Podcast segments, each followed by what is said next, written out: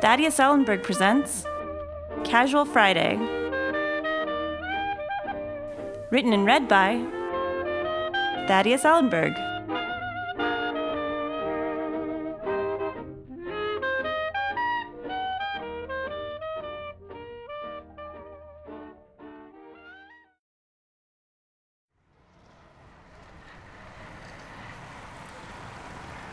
This month, I present to you a four part special event entitled Beyond the Limit's Edge, which will tell the history of an epic cycling race in the American South known by millions as the Tour of Appalachia. Every June, both small towns and big cities throughout the region are transformed into slices of European heaven as they welcome the world's top road cyclists. Rebel flags are replaced with the colors of Italy, France, Spain, Germany, and other countries. Roadside pie and peanut stands push out crepes and Wiener Schnitzel. Schools close and work stops as citizens turn out in droves to show their support in a festival like atmosphere. This week, we begin our journey with the race's origins and the remarkable story of its creators in The Breakaway.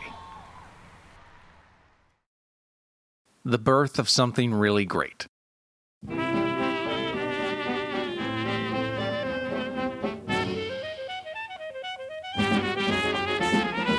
The now legendary race was the brainchild of brothers and longtime cycling enthusiast Marcel and Enzo Bocconi. Italian immigrants living in eastern Tennessee in the foothills of the Great Smoky Mountains, the Bocconi brothers were laborers turned rum runners in the early days of Prohibition. They made a living smuggling forbidden spirits across state lines, white lightning as it pertained to the Tennessee Valley. Speed was paramount, and the Bocconis were innovators of their time. Similar to the preliminary efforts of the 24 Hours of Le Mans in France at the beginning of the 20th century, where early auto aficionados modified their engines to test performance and endurance, Appalachian bootleggers souped up their early hot rods to outrun the authorities during transport of their illegal cargo. And while the thrill of racing down winding mountain roads and taking chances along treacherous ridge runs sent bootleggers to the limit and would eventually lead to the birth of organized auto racing in America, the Bocconi brothers opted for two tires instead of four, a stance that sent them pedaling straight into the history books. To the amusement of rival rum runners, Marcel and Enzo swore up and down the mountain that they could evade any lawman with nothing but their bicycles and a few spare tires. No bootlegger during Prohibition served more time behind bars than the Bocconi brothers. Oh, so mild and so divine. In a 1955 article published in a French newspaper, cycling journalist Jules Menard said the following with respect to the brothers It isn't as though they were poor cyclists, quite the contrary, in fact. They were expert cyclists, but they were trying to outpace cars. Never understood that. After their unsuccessful criminal career and a short stint in the manufacturing of novelty spinning jennies, of which they fashioned together with bicycle wheels and tried desperately to get onto the shelves of Pinky's General Store, Marcel and Enzo Bocconi set their sights on an audacious undertaking that would rival the cycling classics and grand tours of the day a week long, non stop race marathon on the soon to be constructed Bocconi Velodrome which they planned to lay in the center of the nearby Townsburg, Tennessee. 168 hours of continuous riding. It was to be the greatest cycling spectacle ever witnessed. However, the Bocconi brothers soon realized that not only was building a velodrome no simple task, but the logistics of virtually rearranging an entire town square for a temporary event would be extremely costly and with no guarantee of a return for the participating town. Appalachian historian Kathleen Gray wrote of this turning point for the Bocconis in her book, The Forgotten Heartland. The race was halted after a unanimous vote by the Townsburg Town Council. Marcel and Enzo Bocconi were crushed, but their spirits remained intact. They returned to the drawing board in search of another host town when Marcel, the businessman of the two, had an epiphany. Why limit ourselves? He reportedly asked his brother Enzo during a aperitivo of ice cream sodas and french fries at the local drugstore. Why not hold our race in several towns and make them pay us? Marcel was full of ambition. the brothers knew that a road race was their answer.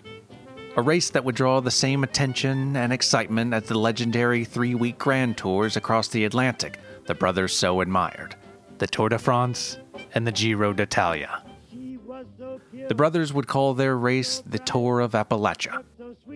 In 1984, longtime friend of the Bocconi brothers and fellow cyclist Benjamin McKinney spoke of the famed founders in a documentary cataloging the Tour of Appalachia's 50th anniversary. Enzo wanted to replicate the exhilaration of the big stage races in Europe. He loved cycling and dreamt of being a professional cyclist himself. And Marcel, well, Marcel thought this was, you know, a great way to make a buck.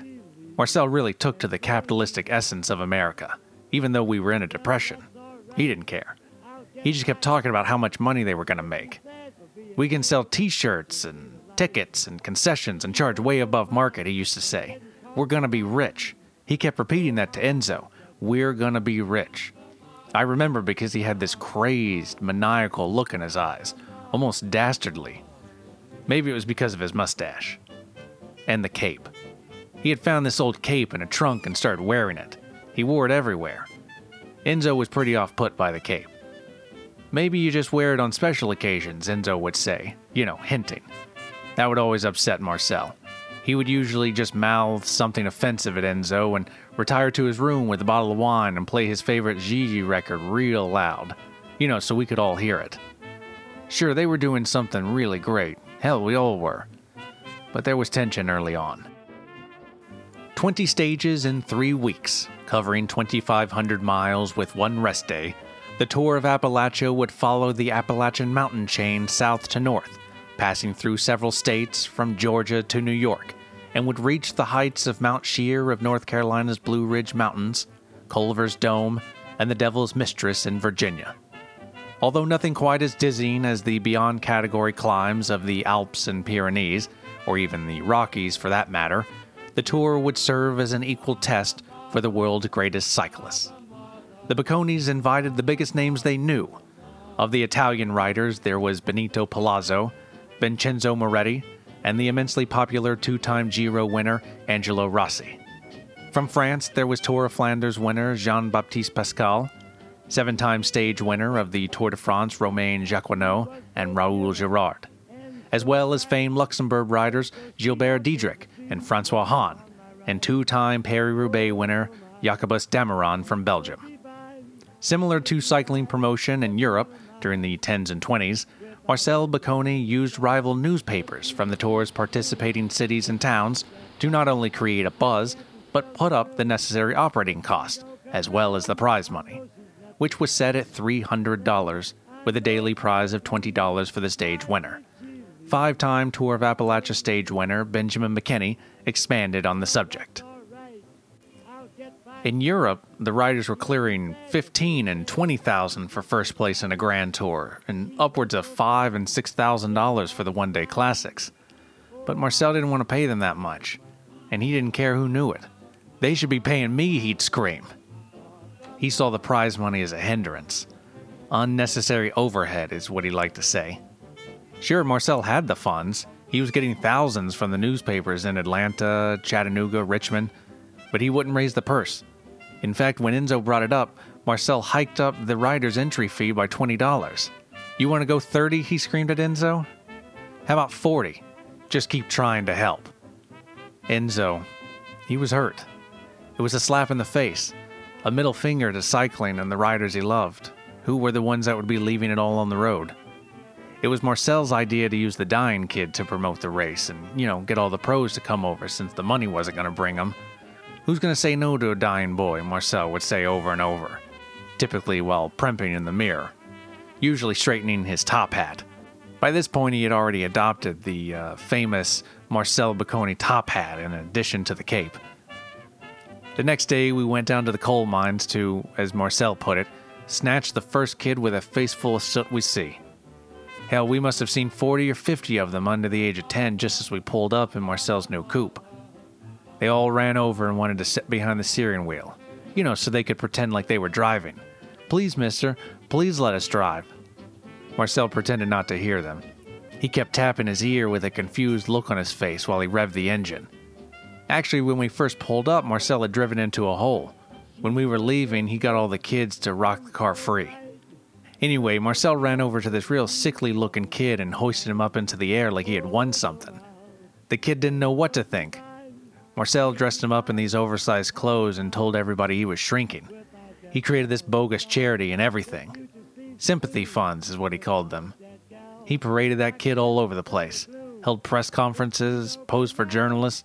Before we knew it, the newspapers were printing all this benefit hoopla and the donations started pouring in. By that time, Marcel had enough funds for 10 races. And Enzo, he was so embarrassed he could hardly show his face.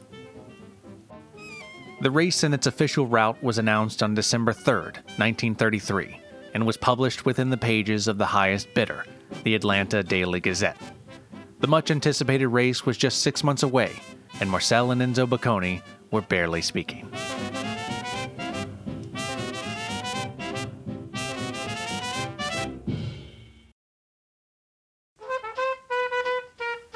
The first tour.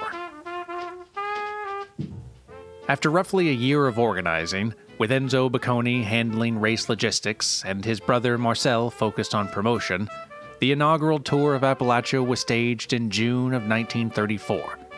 The field consisted of 112 riders, which were made up of the world's top professionals, as well as anyone who felt they had the stamina for such a daunting endeavor.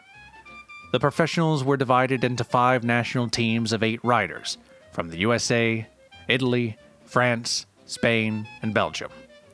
The remaining riders raced as individuals, an aspect of the tour that still remains today, though qualifying races across the globe have been implemented.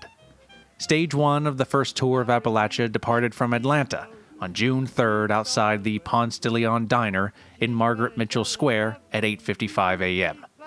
The route headed north to Chattanooga by way of New Ancona, the former capital of the Cherokee Nation. A ceremonial start saw race promoter Marcel Bocconi lead the entire field through downtown Atlanta along Peachtree Street before racing commenced. Noted cycling photographer Vivian Porter who was on hand for the momentous start, wrote of the occasion in the memoir, From the Road's Lens. The atmosphere was palpable, full of energy and excitement. The main thoroughfare was lined for blocks with cheering fans. The riders were packed shoulder to shoulder and wearing their nation's colors.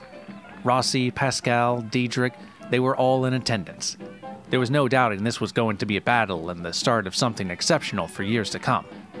The riders were ready, and the crowd's excitement had reached its highest level. The exhilaration was like nothing I had ever experienced. When all of a sudden, a man in a black cape and top hat ran out into the middle of the street with his bike. Okay, let's make some money, he shouted and saddled his bike. It was infamous race promoter Marcel Bocconi. Everyone was very confused, including myself. He began arguing with several other men, including some of the riders. He spat at Francis Leroux, a man tried pulling him out of the street. It was his brother and race director, Enzo Bocconi. Marcel shoved him to the ground and yelled back at the riders and said, You work for me. Marcel then ran over to the crowd and stole a spectator's cane. He jumped on his bike, screamed, Tally ho, and signaled to the main field with the cane to follow him. Marcel Bocconi rode ahead of the riders for two blocks until his cape got caught in his gears and started choking him. His bicycle came to a halt in the middle of the street. The peloton swallowed him up, and the race was off.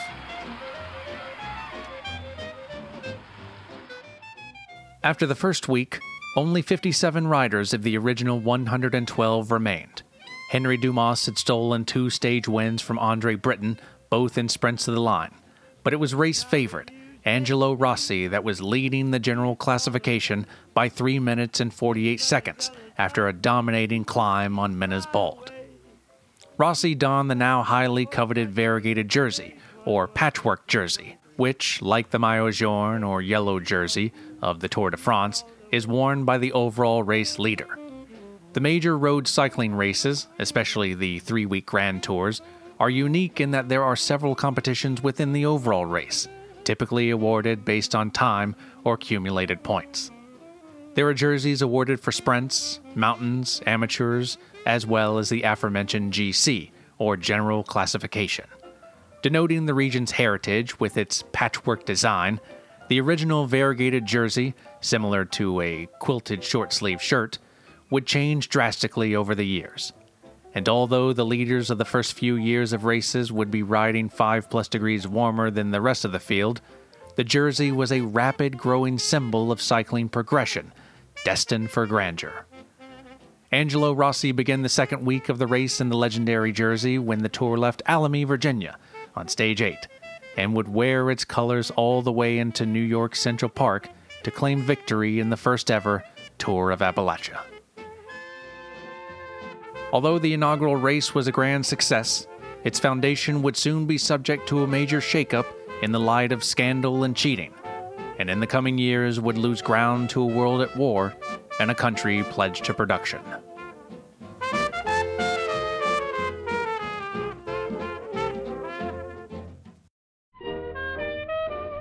This has been a production of Thaddeus Ellenberg's Casual Friday. Written and read by Thaddeus Ellenberg, with an introduction by Nicole Kalasich and artwork by Adrian Lobel. This series is independently produced by Thaddeus Ellenberg and Will Scoville. To find more episodes and information, visit our website at casualfridaypodcast.org or email us at contact.casualfriday at gmail.com.